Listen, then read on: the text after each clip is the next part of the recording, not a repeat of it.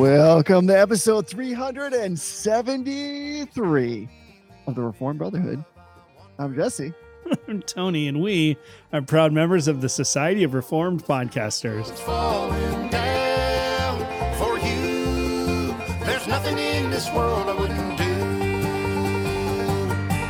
Hey, brother. Hey, brother. It's been a year, and we were just talking. We're, we're drawing end to the end of this year. And sometimes you got to switch up a little bit. We got so many amazing, loyal brothers and sisters who come along in these conversations. And sometimes you just want to make sure that whether they're listening in their cars or in the gym or while they're cleaning, that there's a little something that disrupts them so they don't get too familiar with the opening. So here we are switching it up. It's what we do. Yeah, I mean, the way you paused there for a second, I thought I was supposed to start talking. I got confused.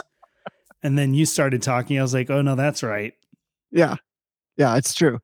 We have this like familiar opening, and it's this is um I'll say I know what I'll save it for my denial, but we're gonna talk on this episode. We're gonna continuing this little mini series or whatever we're doing in the quote unquote Christmas season here of speaking about all things incarnation. We're gonna come back to that topic because it's just so good. It doesn't need, of course, this season to be brought forward, but it is a great excuse to do so. We're gonna talk a little bit about the incarnation and the perpetuity, if you will, of Christ's humanity and how important that is, what a source of joy and strength it is to us every day, but something worthy of our attention, especially this time of year. So, we're going to talk about that and have a great conversation.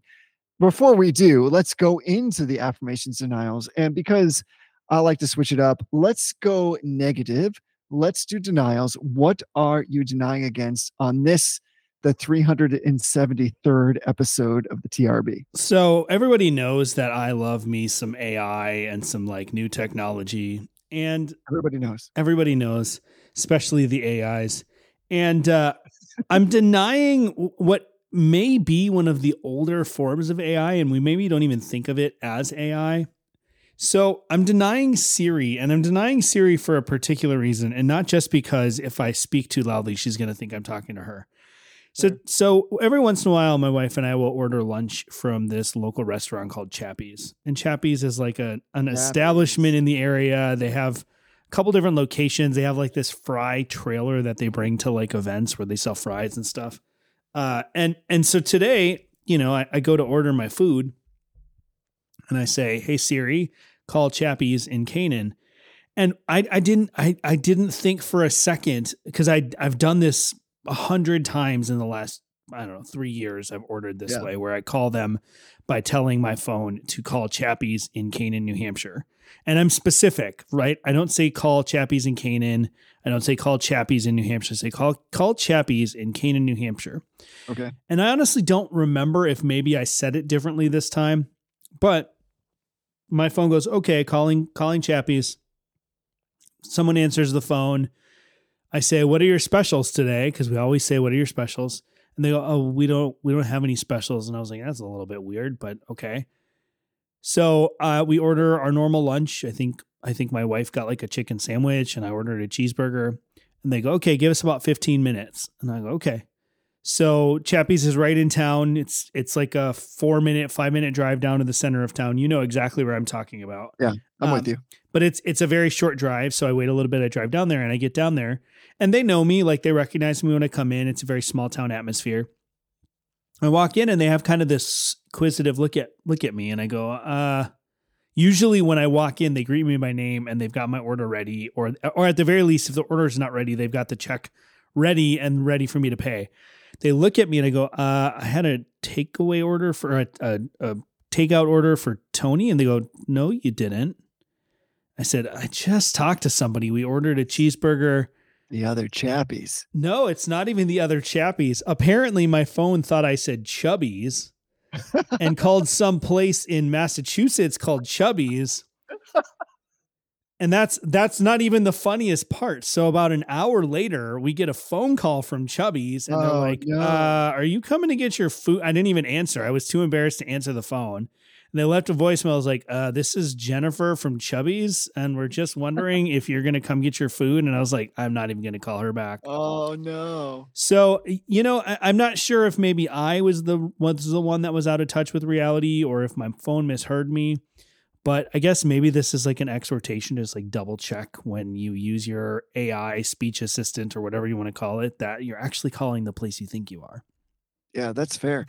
I just thought it was crazy. I just real quick, I just thought it was crazy that not only did I get a random place in a different state, but that that state had the same the random place had the same items on the menu where there was no like That is strange. there was no like uh yeah, we don't normally sell chicken sandwiches. It was Right. like it was like seamless so much so that I totally could not tell. The only thing that was a little bit weird was that it was like all of the people that work at Chappie's are are women. Like it's there's it's owned by women. Um, most of the people who run the grill and stuff, and all of like the teenage workers who work there on the weekends, they're all they're all like teenage girls. It was a guy that answered the phone. That was the only thing was a little bit off. And then It's when I got there, there was like a young guy who's training. I was like, oh, he must have been the one that answered the phone. It's Chubby Jr. It's Chubby Jr. Yeah, Chubby Jr. So yeah, that's that's my story. I'm denying Siri for either not listening carefully or not being like, uh, did you mean Chappie's in Canaan, New Hampshire? Because you're currently in Canaan, New Hampshire, but you're ordering food in Berkshire, Massachusetts, or something like that. Right. I was not going to drive two and a half hours for a cheap diner chicken sandwich and a, a cheeseburger. It does seem like some low hanging fruit there. I'm with you. Like, why is it that when I go into Google and I, in my search I misspell something, it's like, did you mean chubbies? Like that that can happen. But here, where it has the GPS, like the geolocation, that it might presume, oh, you definitely meant the next state over Yeah. for lunch, which would take you nearly three hours to get to. But Yeah. this makes complete sense to me. So let me connect you right away. Make sure that you get access to whatever they're serving today. Yeah, I'm an equal opportunity critic though because I used to use Google Maps. I've switched over to using Apple Maps on my phone just because it's it's seamless with Siri apparently. It's Uh, also better. but just an just an equal opportunity critic. If I try to use Google Maps and navigate to anywhere in Enfield, it thinks I'm trying to drive to Enfield, Connecticut because we used to live there. and I've tried a dozen different ways to try to get it to realize we don't live in Connecticut anymore. No, no. Some of that is that there's an Enfield, Connecticut, there's an Enfield, New Yeah, Hampshire. there's, there's like Enfields everywhere. We've actually lived in both Enfield, New Hampshire and Enfield, Connecticut back to back. Uh, so a lot of times I'll be like, drive to Dunkin' Donuts in Enfield, and it'll be like, there's a two and a half hour drive navigating. And I'm like, that's not what I, that's not. yeah, that's clearly what you wanted. Yeah. Clearly. It's funny you bring this up because I was just talking to my wife about the fact that we have a couple of smart speakers. They are Amazon speakers, so they use Alexa. I don't want to say it too loud because she'll get involved in this conversation.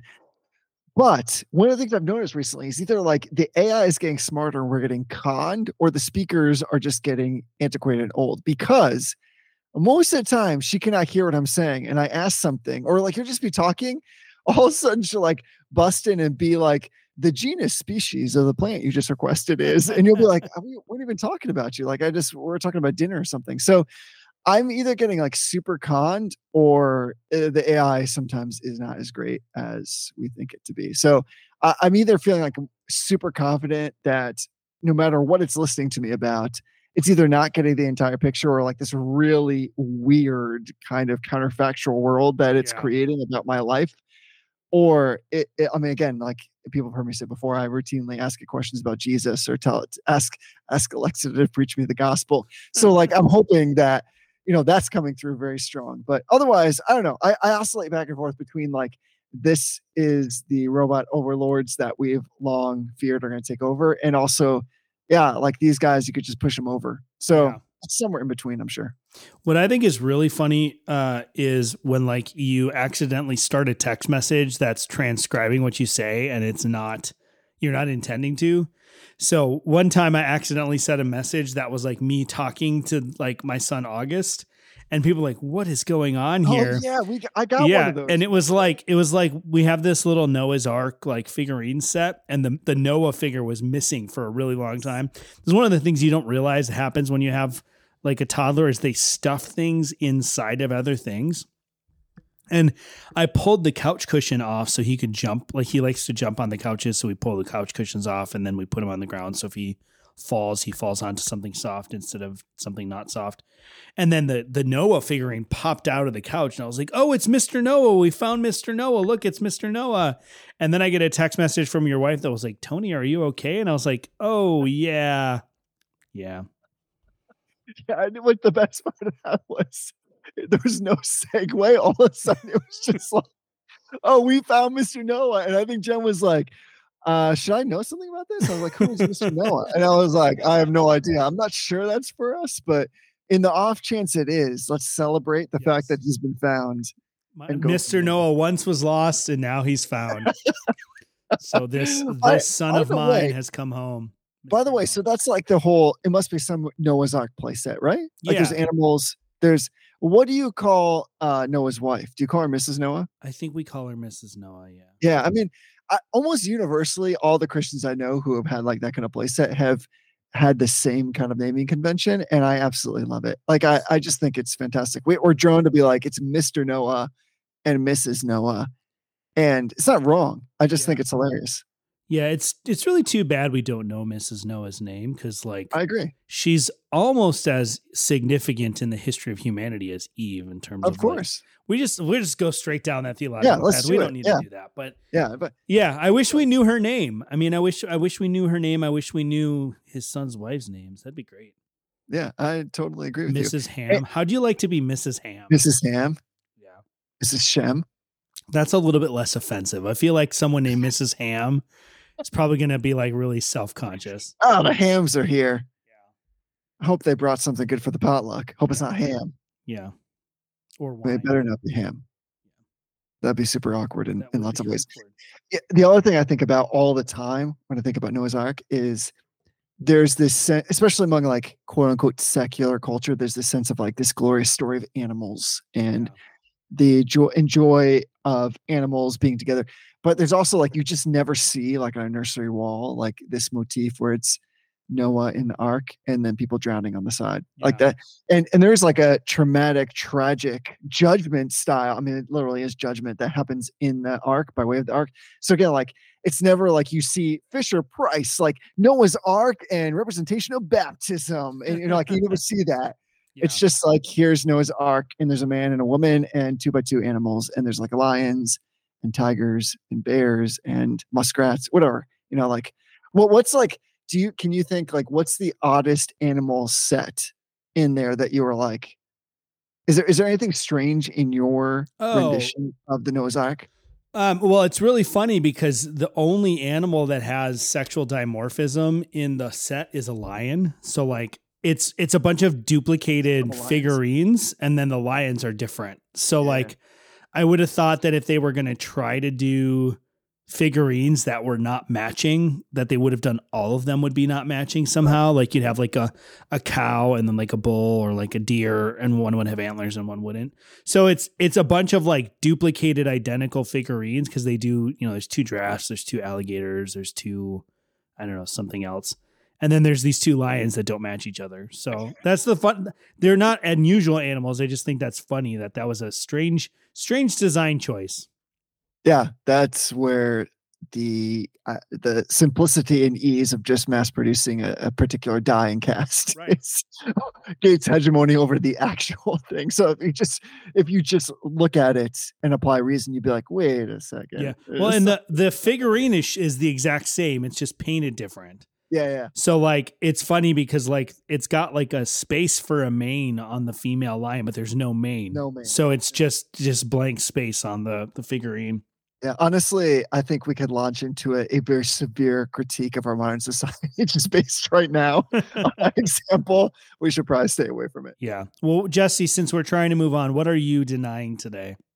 this just happened to me today and I, I was looking around as you saw but nobody else did for my phone which i don't have with me but somebody and this is like a hidden sneaky affirmation if you want to hang out with us and some other listeners who are enjoying the conversation together and interacting in a way that's like online or on your mobile phone your mobile device whatever that is try t.me backslash reform brotherhood t.me backslash reform brotherhood.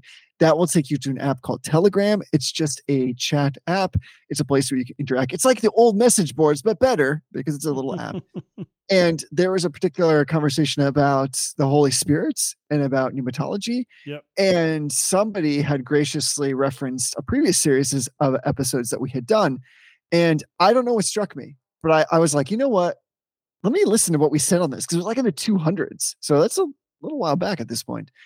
And as I was clicking on, I remember thinking, I never listen to the episodes because I just don't like to hear my voice. Ironically or providentially, I listened to this episode, and what is my denial about how I never listen to the episodes because I do not like to hear my own voice? it's very so I had like this, it was like Inception. It was like tortoises all the way down. It was completely recursive. I couldn't believe it. So I immediately turned it off because I was like, this is a sign. You should listen no more to this particular episode. Uh, but two things occurred to me. One is that I'm so glad we've been able to do this for so long. It's really a blessing and a joy.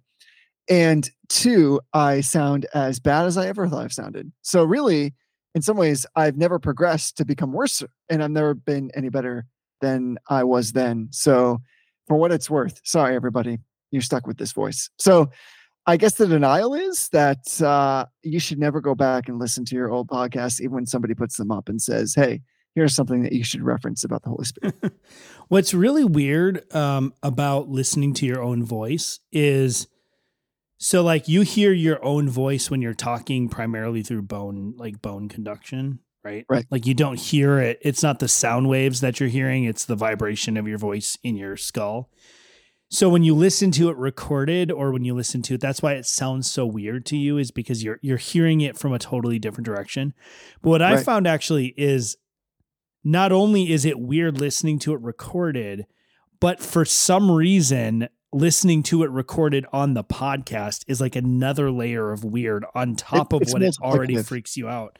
So I actually, you know, I don't I talk to a fair amount of podcasters, not as much as I used to just because there's not as many reformed podcasters as there used to be.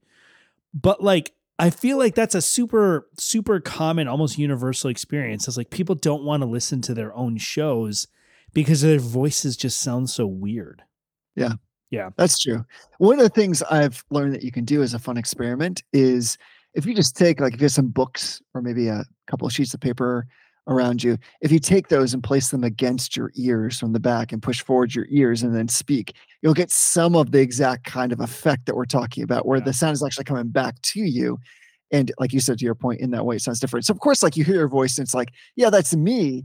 But I also think, is that what I sound like? Yeah. Because I'm not sure I, I'm totally down with that, dude. So it is weird to have your voice put out on the internet. The same is true if if you're like acting or you're on video somewhere. It, the Yeah. same can often be true. But I just found it so. It honestly made me laugh out loud when I thought, ah, I never listened to these, but let me listen to this one and see what somebody posted to see like what the topic was.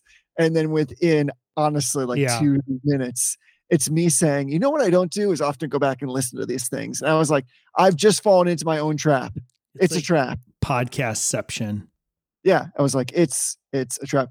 I do want to say before we get to the affirmations then i ask you what yours is the only reason that i can even say any of this the only reason that like we can continue to go on and make this thing free of charge without payrolls pay payrolls we actually we have no payrolls and we have no paywalls it's true. is because there are brothers and sisters that say, you know what, I have generously given to my church and I love the Reformed Brotherhood, or maybe love's too strong a word. I'm okay with the Reformed Brotherhood. And I, wanna see tolerate the reform. I tolerate I, I tolerate this to such a degree that I'd like others to be a part of it and to make sure that it remains free. And so they go to patreon.com backslash reform brotherhood and say, you know, I want to give just a little bit or a lot, whatever they're able to afford to make sure that all the costs are covered. It sounds good. It keeps going out into the world. And so I really want to give some kudos and some thanks to Brother Ken, who joined in that way by becoming a Patreon subscriber. I'm so grateful because, again, it's these small gifts all accumulated up, all added together, which makes sure that the podcast keeps going on so that when it comes to Wednesday or whatever day we release you can go to your favorite podcast catcher and find my voice, which again has been the same and as grating as ever for these past 373 episodes, and Tony's mellifluous voice. And you'll find us there having a conversation, trying to honor God and love one another and encourage us all into walking closely after the Lord Jesus Christ. That doesn't happen by accident. So many give, and we are so thankful. So thanks, Brother Ken, for coming alongside and joining in this journey. It's true. You know, Jesse apparently is far more proficient with Patreon because I saw that there was a new Patreon, and I literally have been spending most of the time that we've been recording trying to figure out the name of this new Patreon because for some reason my view doesn't show me names accurately. So thank you so much, uh, brother Ken. Even though I was trying desperately to beat Jesse to this punch, he got me. I knew you one. were. Uh, he could tell, he could see that I was scrambling. So we we really appreciate. You know, it's funny. I was listening to another podcast, and every once in a while, this doesn't happen too often. It used to happen more often than it it it does now, and I maybe maybe that means something, maybe it doesn't. Every once in a while, someone would ask me like, "What would it take for you to do this full time?" Or like, "What would you do? How would you do things differently if you could do this full time?" I would love I mean, Jesse and I've talked about this. Like, we would love to be able to be like full time podcast content creators. Like, we would love to build this big network of podcasts and supply offerings like 1517 does or something like that. And the only way we could ever even come close to doing something like that is if we had uh, had the support of our community. So we love and we're so thankful that we have the support of our community to build this podcast. But we've got some big like dreams for what to do with the reformed brotherhood and how to serve serve the church as a partner, not not in like a weird parachurch uh, thing. Like there are lots of weird parachurch organizations that can be really destructive, but as like a real support for the church for people who are looking for resources not to supplant or to replace what's going on in the local church but to support their own participation in the local church we would love to be able to produce more content and more variety of content and to help other podcasters get started and to do blogging and articles, all sorts of stuff. So if you are ever interested in that, if you're ever interested in us uh, expanding our footprint, expanding what we're doing, and being able to provide more resources, we're, we're going to need more support. So you can check us out at reformedbrotherhood.com. You can go to patreon.com slash reformedbrotherhood. And if you if you are uh, looking for a, uh, I don't like the word ministry, but like if you're looking for a, a Christian group to support, uh, do consider us because we make use of the funds. We try to be frugal with what we're doing so we're not wasting funds, but we're trying to be able to build something that is beyond just two guys talking about a microphone. Like we, Right. we love what we do. We really enjoy. I think we probably we've said this before, and I know other podcasts say this, and I don't always believe them when they say it. I think Jesse and I would continue to do the podcast and to have these conversations every week, even if nobody was listening. Like it's helpful For sure. for us to get behind the mics, to hit record, and to just chat through what we've been wrestling through theologically. But there's so much more that we would love to be able to do, but it's going to require people supporting uh, supporting the activity that we want. So check it out. You can go to patreon.com slash reform brotherhood. Uh, you can go to reformbrotherhood.com. We did get a request this week to add hooded sweatshirts, which I oh, I think saw that. I think we have a design ready for hooded sweatshirts, but I need to I need to actually figure out how much they cost to print and stuff. Uh, so we're working on that. We uh, we do have some other ideas. Shamelessly stealing the idea that Matt from the 10 minute Bible hour had. I would love to make like field notebooks whenever we start our next series. Like to put out a journal or a field notebook that somehow had some sort of art related to the series we were doing. So Yeah, people sure. could purchase that and they could support what's going on with the Reformed Brotherhood and have something that they can like attach to that series where they take notes or they share their thoughts. I would love to be able to do that. Um, but we, you know, we need to be able to pay a graphic designer for that kind of stuff, for example. So if that's the kind of stuff you're interested, if you're interested in seeing us expand, then do consider going to patreon.com slash reform brotherhood and signing up as a patron. What we do on the show is always going to be free. We are committed to never putting anything behind a paywall, but there are other things we would like to do that are going to just require some more resources. That's fair. I love it when I hear like other radio stations, podcasts talk about like a listener supported. This is like truly listener supported. Like there's there's no more grassroots than this because it's just us and everybody else that in many ways we started with the patreon.com model because there were some that said, Hey, can is there something that we can do to help cover the costs? So this is never about like, hey, we'd like it if we could do our thing, but somebody else would pay for it Yeah. you and I uh, give toward it. We know that there are others that do, and really that's what makes it possible. So, without belaboring the point, thank you, thank you, thank you, thank you so much. It makes it available to everybody and every person, honestly, that's like searching the internet and comes up with like a topic that says like "We're reformed this, and of course, we're not saying that we're the, the definitive kind of expression of whatever it is they're searching for, but after 373. We're, I mean, at least 60% of the time, the definitive thing that they're searching for. So the fact that they can find it Thanks for laughing at that. The thing that we can find it is really eh, due to the fact that so many have put their resources toward this particular thing. So we are thankful. Thank Thank you, brother Ken. All right, back to you, Tony. Let's launch quickly some affirmations. What are you affirming with?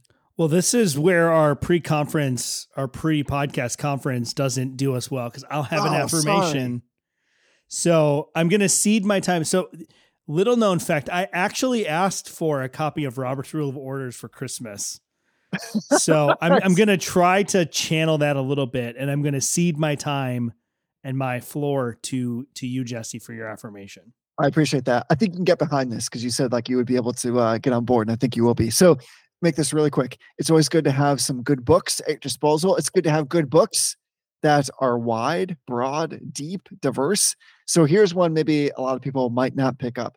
I'm affirming with a book entitled Humble Pi, and that's P I by Matt Parker. And the subtitle is this of this book is a comedy of maths errors. Now, he's continental, so he's going to refer to math as we might in the American culture, plural, even though we would say math is plural anyway. But this is, I'm just so much enjoying this book. It is one of those like approachable books about all the wonderful things that God has created in the space of numbers.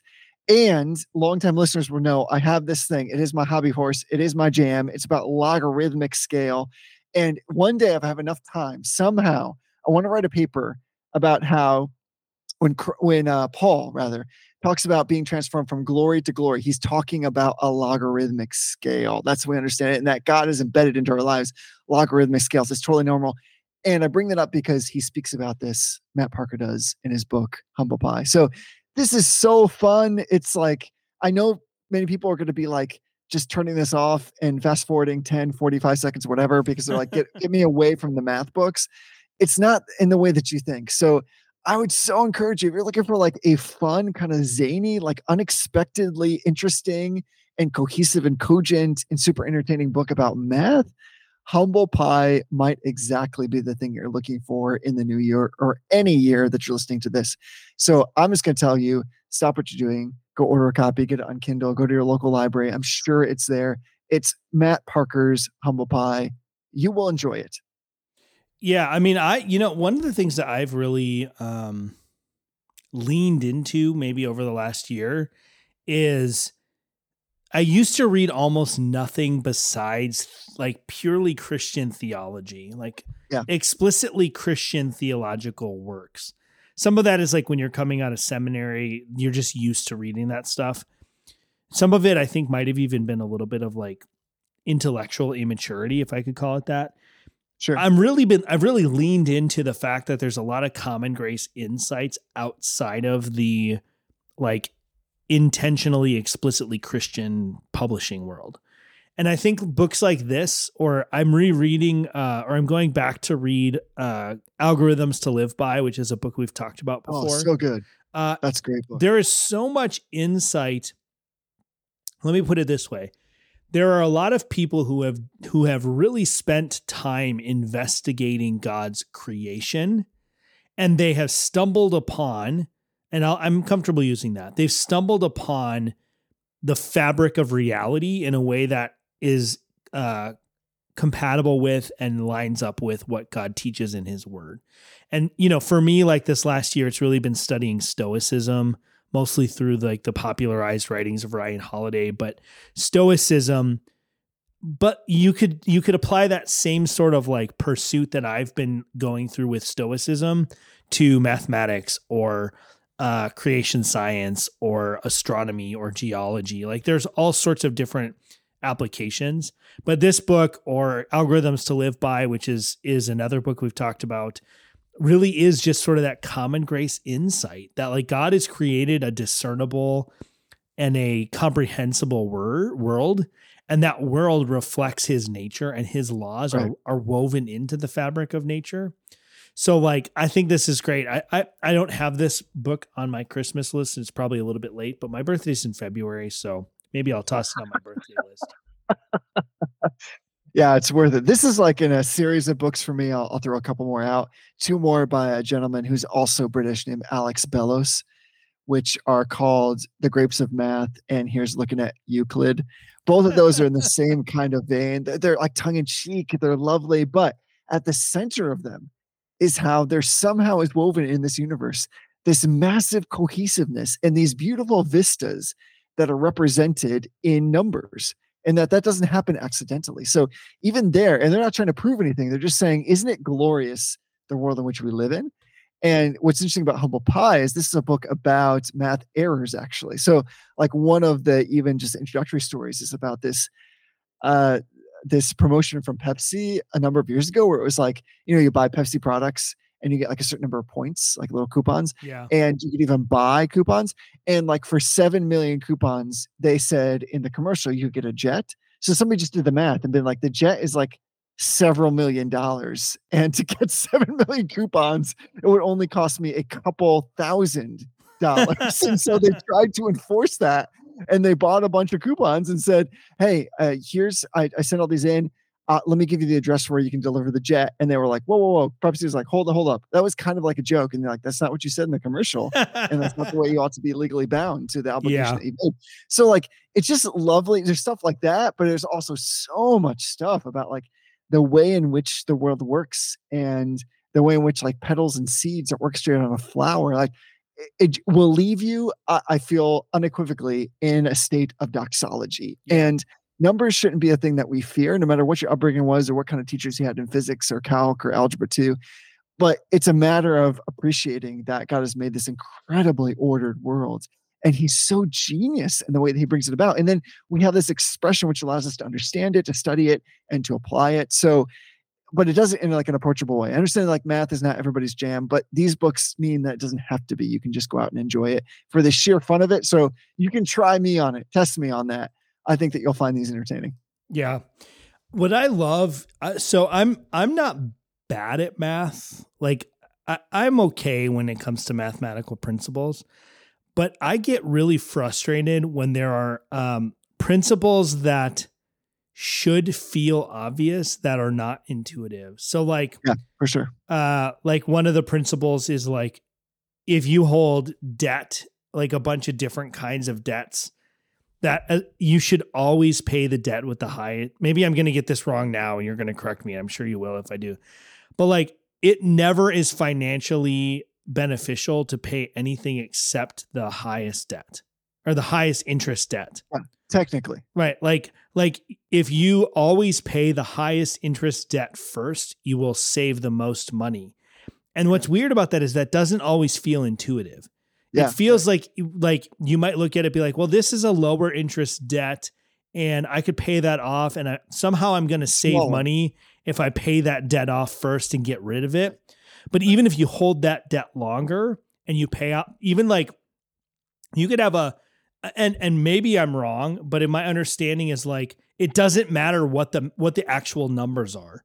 So like the the the intuitive feeling is like, well, if I have a small debt at a lower interest and I I pay that off quickly and get rid of it, I have this high debt on high interest and like if I hold on to that, then I'm just going to be paying unnecessary interest on the low interest one.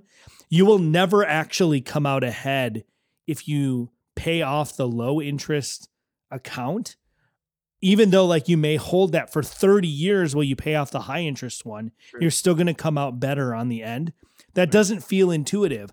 So I think math is one of those things where it shows like the complexity of God's creation and it shows either maybe maybe this is a whole different episode for us to talk about, but although we're at like 35 minutes, maybe this is just the episode, but it shows either that God's creation is somehow uh complicated in the way that like we we it's not always intuitive. It's not always like right on the face of it. Or I think more likely our understanding of God's creation is marred by the fall such that some things that should be intuitive Yes. I they're not. And I think there are things in math, just in general. The, the interest one is the only one that comes to mind. But I can think of other conversations that I've had where no matter how much it feels like answer A should be the way that it goes, the math actually supports that answer B is the way that Yes. it goes. And like you can't get around that. So yeah, I mean any book that is um it's gonna sound super nerdy, but like books that show math as like the fabric of the universe are really intriguing to me. Yeah. and this book sounds like, you know, there's there's probably some like humorous anecdotes tied into it, but like oh yeah, so fun. but like this is something that I think we all would do well to sort of um, spend a little time just thinking about how this reflects God's glory in creation and the consistency and uniformity and like structure of God's creation. God didn't create a chaotic universe, He actually created an incredibly orderly universe, even down to like how we think about like, um, the atheist will look at the universe and say it's chaotic, but somehow it comes about. Like somehow this order comes about, even though it's a chaotic universe. And we look at it and go, it appears chaotic in certain ways, but when you really drill down into like the fine details, it's actually quite orderly. And that's not intuitive unless there is a creator. Yes. Amen. Yeah. I mean, that's as lovely a transition into any because uh, I mean, basically, we want to talk about this idea of the creator and everything, who, everything that has been created has been created through the logos, right? Yeah. And so, I wanted to talk about with you this idea as we look to this season of what it means that there's the only way I can describe it is like this perpetuity of human kindness, so to speak, in Jesus Christ the Son. And how like that we shouldn't take that for granted. Like that the it's not as if God the Father sent his son in temporary form, but like even now, as we said before, like God stands before, excuse me, Jesus stands before God the Father with eyeballs and hair and feet and arms and legs. And that that's like a real proposition. It's not fairy tale. It's not some like kind of like manufactured distinction, but it is like a, a real quantity. So let, let me start this by going to like the quintessential passage and just and just throwing out some things for us all to think about and for you and I to discuss. And I'm going to John 1 1 because one, it's a crowd pleaser, and two, this is like some heavy hitting stuff. So I'm going to read from the NASB because why not? So this is John 1. In the beginning was the Word, and that Word was with God, and the Word was God. He was in the beginning with God. All things came into being through him. And apart from him, nothing came into being that has come into being. In him was life, and the life was the light of men. The light shines in the darkness, and the darkness did not overcome it. Let's skip to verse 14 real quick. And the word became flesh and dwelt among us, and we saw his glory, glory as the only begotten from the Father, full of grace and truth. John testified about him and cried out, saying, This was he of whom I said, He comes after me, and he has a higher rank than I, for he existed before me. For of his fullness we have received and have so man, for for of his fullness we have all received, and grace upon grace. For the law was given through Moses, grace and truth were realized through Jesus Christ. No one has seen God at any time. The only begotten of God who is in the bosom of the Father, he has explained him. So, I mean, this is, of course, like the passage that's plastered all over everything this time of year, and for good reason, because it is fire. And I was thinking about this recently and, and thinking about what we might talk about, and just feeling like this sense of joy, this good news of joy, this great joy that's for all people, all the people, is that Jesus comes in full humanity and he comes not in a temporary form, but in this eternal state and then and in this glorified state where he is truly the last Adam, not like a figment of the last Adam, not a representation of the last Adam, not a facsimile or an analog of the last Adam, but the actual last Adam. And that last Adam persists forever in that form. That seems to me like something that sometimes, at least in my own life, like I underweight this time of year, maybe generally. But I am so in love with Jesus, who is the Savior, the second, the better Joshua, who comes but never disassociates or dislocates from the humanity that he comes to save. Yeah, you know, it's funny because um I think this is a super common mistake that um people who think about the incarnation on sort of like a first order basis, right? So like if we were to break up um or maybe a better way to approach it is like classical theories of learning is like you have like the initial phase which is like the grammar phase. Like you're just sort of understanding the terms of the the topic. And then there's like the rhetoric phase where you understand the argumentation. And then there's like a synthesis phase where you're taking all of the information and you're combining it and you're rearranging it in not necessarily new, but like unexpected or like unexperienced ways.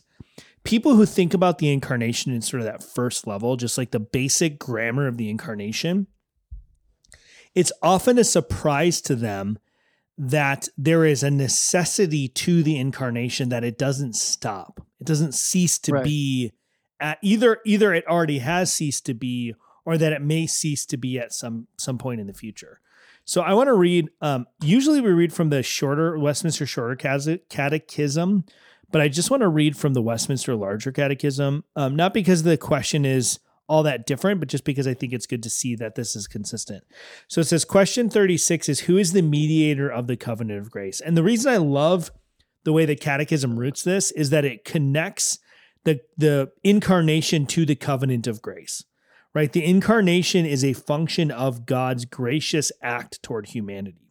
So it says, Who is the mediator of the covenant of grace? It says, The only mediator of the covenant of grace is the Lord Jesus Christ who being the eternal Son of God, of one substance and equal with the Father, in the fullness of time became man, and so was and continues to be God and man in two distinct natures and one person forever.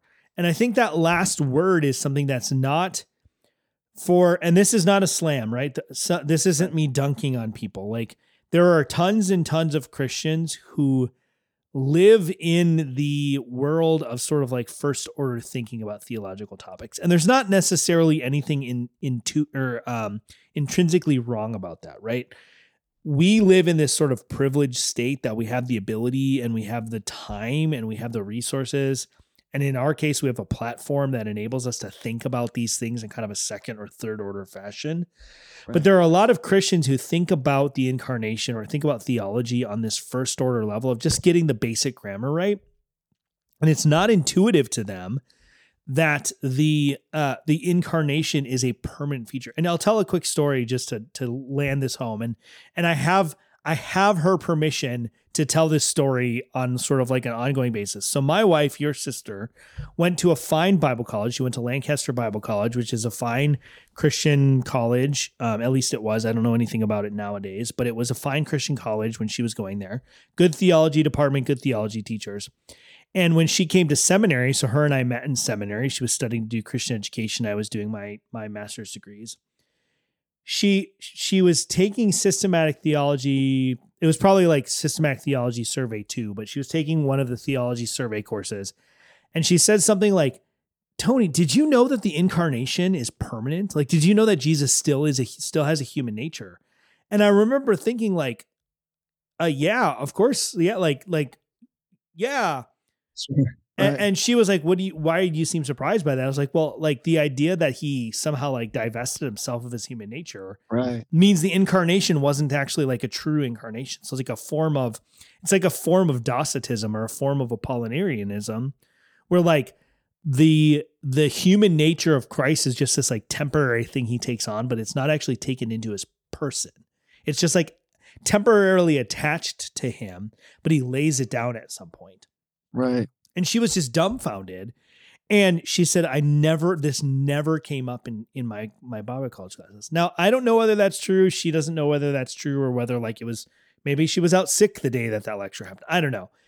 Sure. but any anyone can fall into this idea that like the incarnation is just this like temporary thing that god does. And this is what i think is so important for us to understand and this is the radical part of the incarnation this is a weird way to phrase it so bear with me i i, I don't think that i'm a heretic but the uh to put it this way the change that happened in reference to the second person, not in the second person, but in reference to the second person. Right. The new state of affairs that came to be in reference to the second person of the Trinity is a permanent state of affairs. And we could quibble, we're not going to do it tonight, but we could quibble on whether that's an ontological necessity, meaning that like the incarnation is a um is a essential ontological like the incarnation could not happen unless it was a permanent un undividable reality. That's one view. Or and i actually think this is the view i would take if christ really wanted to uh, apart from this reality christ could like de-incarnate like that's within the realm of ontological possibility but covenantally god has promised to be God who is the God of his people, and his people will be his people. And that happens, that only happens in Christ through the incarnation. So, in order for God to be true to his promise, the incarnation of Jesus Christ, the incarnation of the second person of the Trinity, he has promised never to lay down his human nature. Right. He's promised never to disassociate with us. And the way that he associates with us, the way that he is Emmanuel, God with us, which is something we talk about so much at this time of year, is in the incarnation. It's in the assumption of his human nature into his person, not just like attached to his person. It's not just like a suit that he puts on. It's not just like a vehicle that he drives around. He actually like assimilates the human nature into his person. The human nature becomes personal in his in his already existent divine person. He has covenantally promised never to bring that incarnation to an end. Because to do Right. that would be to disassociate with his people, which he's promised never to do. And I, I think I'm submitting here that this great joy, which is for all people, is in large part, not entirely, but in large part due to the, exactly this thing that you just referenced there that this incarnation, this God with us, is God with us always. Right. So it's God with us in the flesh when the word tabernacles among us, but it's also that the word is always tabernacling, as it were, among us because he is always like us yeah. and this I think goes back even to the Old Testament when the people of God cry out, "Who is like you, O Lord? What God is like you among the nations?" This is part and parcel of that proof that no God does this thing. No Right. God makes this his jam that says, "I'm going to condescend to become like my creation in every way, yet without sin, and therefore redeem them by assuming in his very own being, as it were." In my simplistic terms, everything that it means to be like his creation, but to do so in a way that is perfectly obedient to the law and then suffers the punishment that is unjust and undue to the one who would obey the law and then derives from the dead as proof that he is the one who is chosen who is the christ the anointed and to become the first brother. There's just uh, it's a, it's a rhetorical question. There is no god like that. There, there none exists. Not, not Yeah. even all the stories that the world can concoct. There's nothing like our god. So when john writes the word became flesh i love that it's this idea of like became, and as you said, not became and then went back to ephemeral, not became Yeah. and then went back to spirit, but became flesh, full stop. And so even now remains, that's the clear intimation here. And so we have Jesus, who is even now interceding on our behalf as the God man. Like he doesn't cease to become the God man. In fact, he is privileged in this role, this special ministry, which he has now, which is no less different or special than the ministry he had on earth because he continues to be the God man. And in fact, we need him now more than ever to intercede on our behalf. And so this is a great source of great joy and strength for all people. That that is the thing that no matter who you are, no matter what walk of life, no matter where you live or what culture you come from or where you find yourself placed in this geography in which providence has put you, that we find that this is the actual greatest joy for all humankind because every person is a person. And you know who is also a person is Jesus the Christ. And so he comes to make this kind of reconciliation that is distinctly human and never stops being distinctly human. And it shows us that, like, as the first brother is the one who is anointed and glorified, that we also will be glorified like him. Yeah. So there's also great joy in this fact that, like, look to Jesus, not just look to his example, look to what he's accomplished, look to the credit that he's given you in all righteousness, look to the clothes that he's put on you that are the clothes of righteousness that have been exchanged for yours that are filthy rags. But in addition to all of that, you may know that God honors this kind of sacrifice because he has elevated his son Jesus, and Jesus, so to speak, has the ear of the Father. And so if he is asking and interceding on the behalf of his people, what will God not grant that Jesus asks of him, right? And so he says, to your point, that he volitionally gives himself up. He volitionally comes and condescends, and he volitionally maintains, so to speak, this humanness, this human kindness that is part and parcel of who he is now forever because he is good, but he does so on his own terms. Not because like it was a trap. It's not like the parent trap, like a spiritual parent trap. It's not that at all. It's this idea that the giving of the Father is in the Son, and the Son comes comes volitionally, and the Holy Spirit applies this great work to our lives. And I'm filled with joy when I think about this because it's all the great to uh, it's all great to have somebody do something for you. It's all the greater to have somebody continually being for you.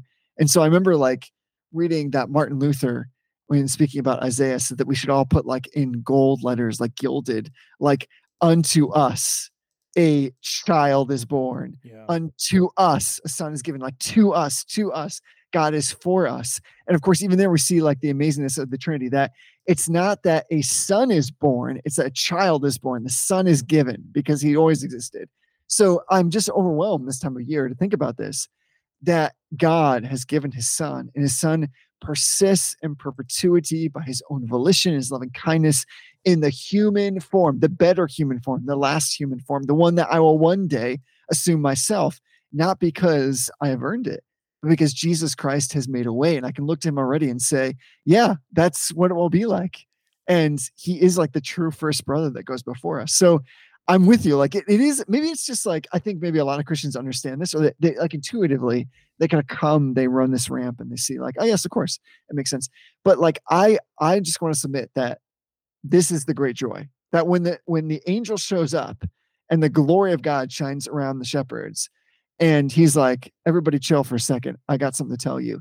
This is the great joy. He's saying like everything you want to be everything you wish you were every every ability to come before god and to be wholly reconciled all the sacrificial system everything i'm about to tell you this is the great joy that god is about to send his son actually he has sent his son and this son who is both child and king is like you in every way yet without sin is going to repair all the things because he will assume all the things.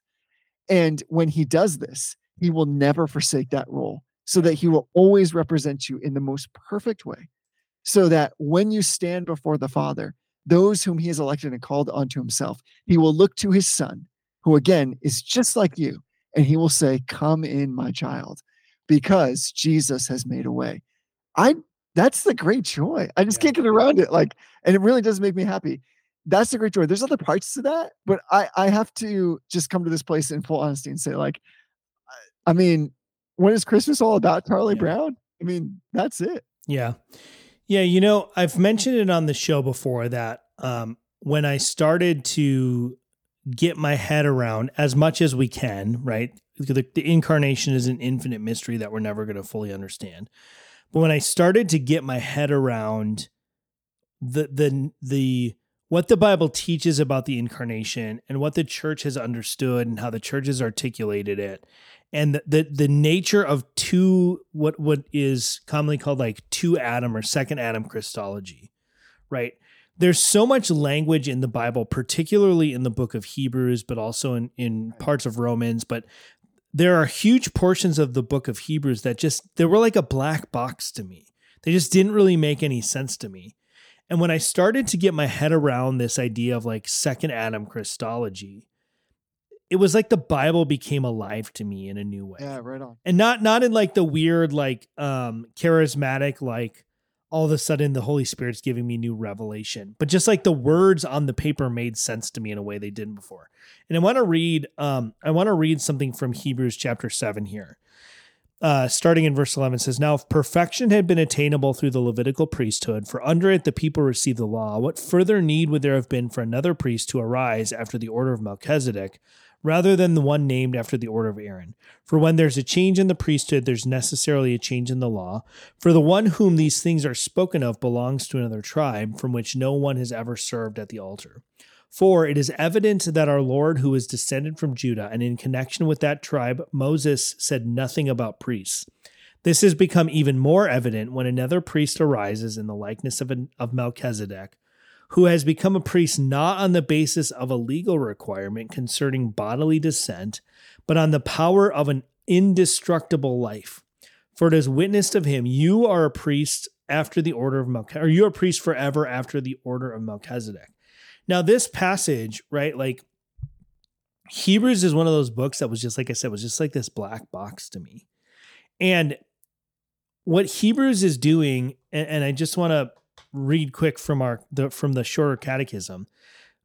This language that we talk about, question 21 in the shorter catechism, who's the redeemer of God's elect, parallel to question 36 in the larger catechism we read, it goes directly into the offices of Christ.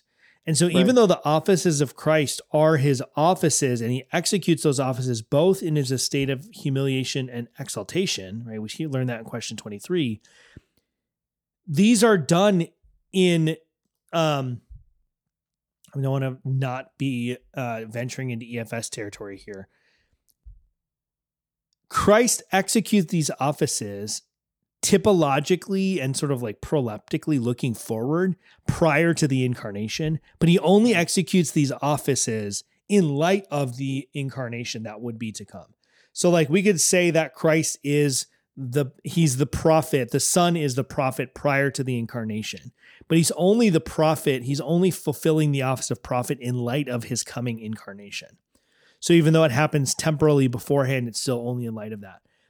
That doesn't stop when he ascends into heaven, right? He is our prophet, our priest, and our king, both in his estate of humiliation, that is on earth in the incarnation, but also in eternity in his exaltation. Well, he's exalted as the second Adam.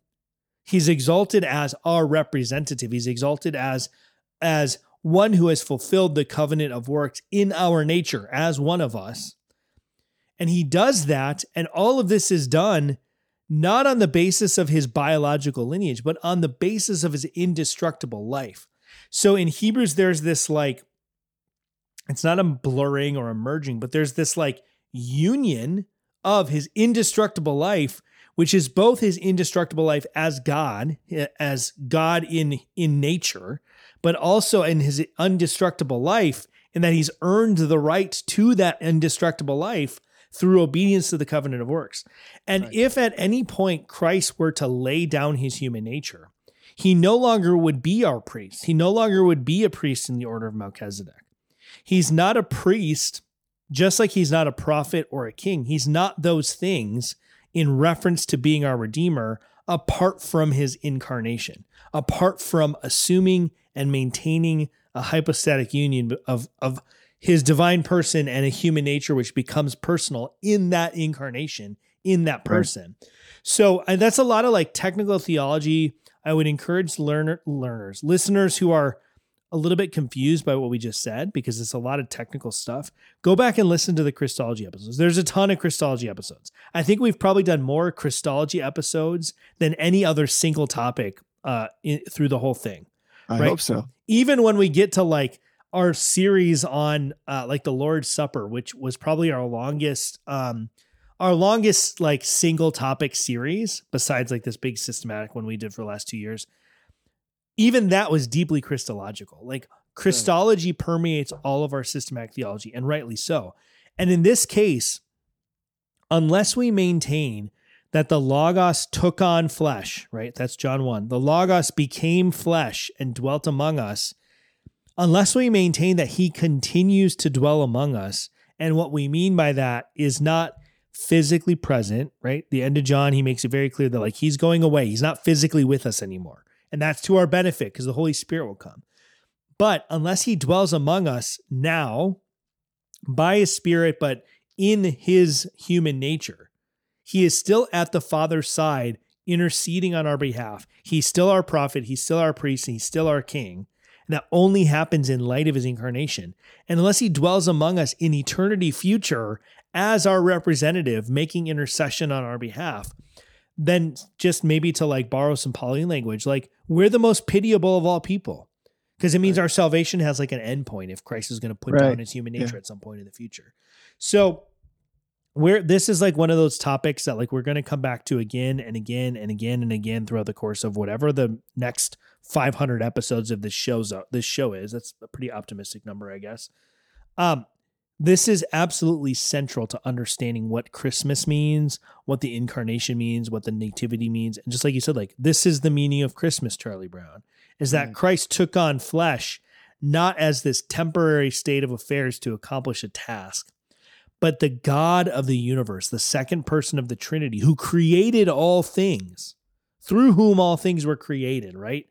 This inseparable act of creation that the triune God engaged in. He took on flesh and became one of us and never will not be one of us. He will never Amen. in the future cease to be a perfectly righteous human in our nature, advocating on our behalf. That's what our salvation is. Like a million years from now, when we're still worshiping before the throne of God, it will still be the Son of God in a human nature, maintaining our justification by advocating for us by the uh, to the Father. That never stops, and that is one of those things like that's worthy of praise. It's Yes. that's what Revelation is talking about when it says, "Worthy is the Lamb who was Yes. slain, who who is worthy to open the Open seals." The scrolls. Right. Yeah. That's not he's not worthy to open the seals because he's God, right? He's worthy to open the seals because he was the lamb who was Yes. slain and evermore will be. So I, I could, I mean, I could, we could just start recording the next episode, whole I guess. episode just started. but I need to sleep at some point tonight. So we should probably wrap this up. But this is just one of those topics that, like, you put a quarter in me and I'm just going to keep going on it. Yeah, that, that's totally fair. And, and as I think all Christians, we should, because what we find in this is just all the more reason to rejoice in our Savior. It's a, well that you can never plumb the depths of, and it's absolutely glorious and beautiful. And again, some people were cool with me about maybe the amount of emphasis we're putting on this particular season. But I think what is certain is that if this particular season gives you an excuse to delve into these things, to think about them, and to pause, to take a beat, and to breathe, and to process them in maybe a new or just even a rehearsed way, it's worth it. So that's what all I'm saying is this great joy that's for all people is the fact that Jesus comes to be like those whom he saves. And he never, as you said, relinquishes that identity. It's a bit like, you know, you and I are Americans and we're happy and very blessed by our citizenship. And you can imagine if there was some national, international conference where we wanted to make sure there was representation among the American people. And so we see in the news, we're reading in the New York Times, the Wall Street Journal, that here's this great gathering of people, and here comes our great representative. And we'd be proud of that, and we would respect that, and we would love that, and we would cherish that because here is somebody that's exactly like us coming into the sphere of influence and representing all it is to be us. And here's Jesus in the cosmic sense who comes on his own volition from the Father, empowered by the Son, uh, excuse me, empowered by the Holy Spirit as the Son of God to come and do that very thing, the emissary. And he never gives up that role. So even now, there's a strong ministry that he assumes on our behalf. That's just like glory upon glory, kindness upon kindness, grace upon grace, mercy upon mercy. So it's just never not a good time to think about this and to know that it's one thing for God to become like us it's another thing to God to remain like us. And both those things find this consummate and lovely fulfillment when the angel shows up and says, You know, I have great news of great joy that's for all people. Born this day in the city of David is the Savior, Christ the Lord. He is the Lord, and He is the Lord of humanity because He is human. He is the Lord of all the earth because He is truly God and He's also truly man. So, wherever you are, loved ones, let's get that party on. Let's celebrate that this is who our God is. And no matter how you feel about Christmas, uh, there's no reason not to celebrate that fact, right? Yeah. Yeah. May- Maybe to put a pin in it and just to sort of round it out. The joy of Christmas is not just that Christ became a, was born in a manger, right? That's what we hear this time of year. Like Christ was born in a Yeah, manger. right, right. The joy of Christmas, and and to sort of steal the phrasing you're using or to, to latch into it, what the the joy that the angels were proclaiming is not just that God was born in a manger. It's that God, God the Son, still is that very same babe that was born in a manger, Yes. all, all grown up. But yes. but the the human nature that the Holy Spirit conceived in the womb of the very Virgin Mary and and the human person or the the person who was human, I don't want to get emails about that. The person who was human who was born of her and yet without sin is the self same person. That's that's language straight out of the Chalcedonian definition, right? The self same person who was born of the Virgin Mary now stands before the Father in that same nature, interceding on our behalf, and he will forevermore by the power of his indestructible life, right? That's Hebrews 7 Amen. and, and that is that is the hope and the joy and the glory of christmas. It's not it's not this hallmark channel even like we've we've like touted the charlie brown christmas special. Like i love that linus preaches the gospel. But like the joy of christmas is not just the baby in the manger it's the ascended christ before the father and he's in that same nature. He is that same Amen. human nature that he was in the manger and now stands before the Father on our behalf. Amen. That is the joy of Christmas. So it's December 17th right now. So eight days from now, which will only be like four days from when you're hearing this, bring that up. Like, let's talk about this on Christmas. Let's Let's, Let's talk about it. celebrate it. Let's bring it up with our family members. Let's talk about how Jesus still reigns and rules as a human who has earned the right to intercede before us. Right? That's that's the joy Yeah. of Christmas. Yeah, you're right. And and, the last thing like I'll say because we keep just last upping each other is It's like the end of Lord of the Rings. It is, I guess so. so is this like idea? I think that sometimes we have this sense that like Jesus is like this, you know, excuse the expression, like this dude in like a faraway land that we don't. It's just not true at all. Like we need to conceive of him as the one who is standing, making intercession, like is as close to us as we possibly can be, because only the Spirit, the Holy Spirit, discerns the mind of God. And so it's good that Christ would not be with us, like walking among our congregation right now, because he is with the Father in performing that exceptional ministry.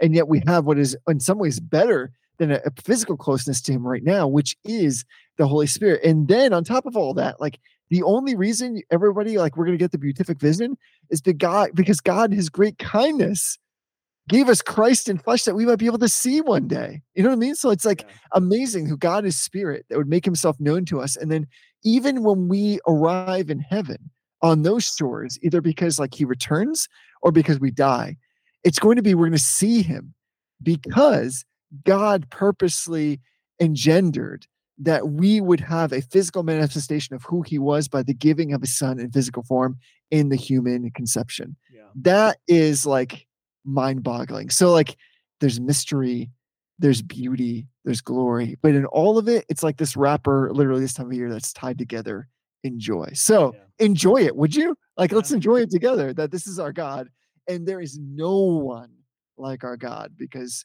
you can go out and search all the worldviews of all of history and every culture and every other religious persuasion, and you will not find a gospel like this. No human mind could invent or conceive this kind of gospel.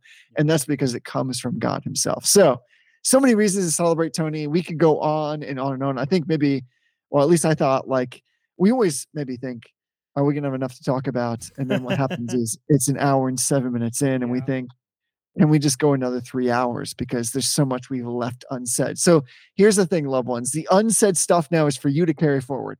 Go have a conversation go reach out to us via email go hang out in the telegram group and let's talk more about who our god is and what he's done for us Yeah.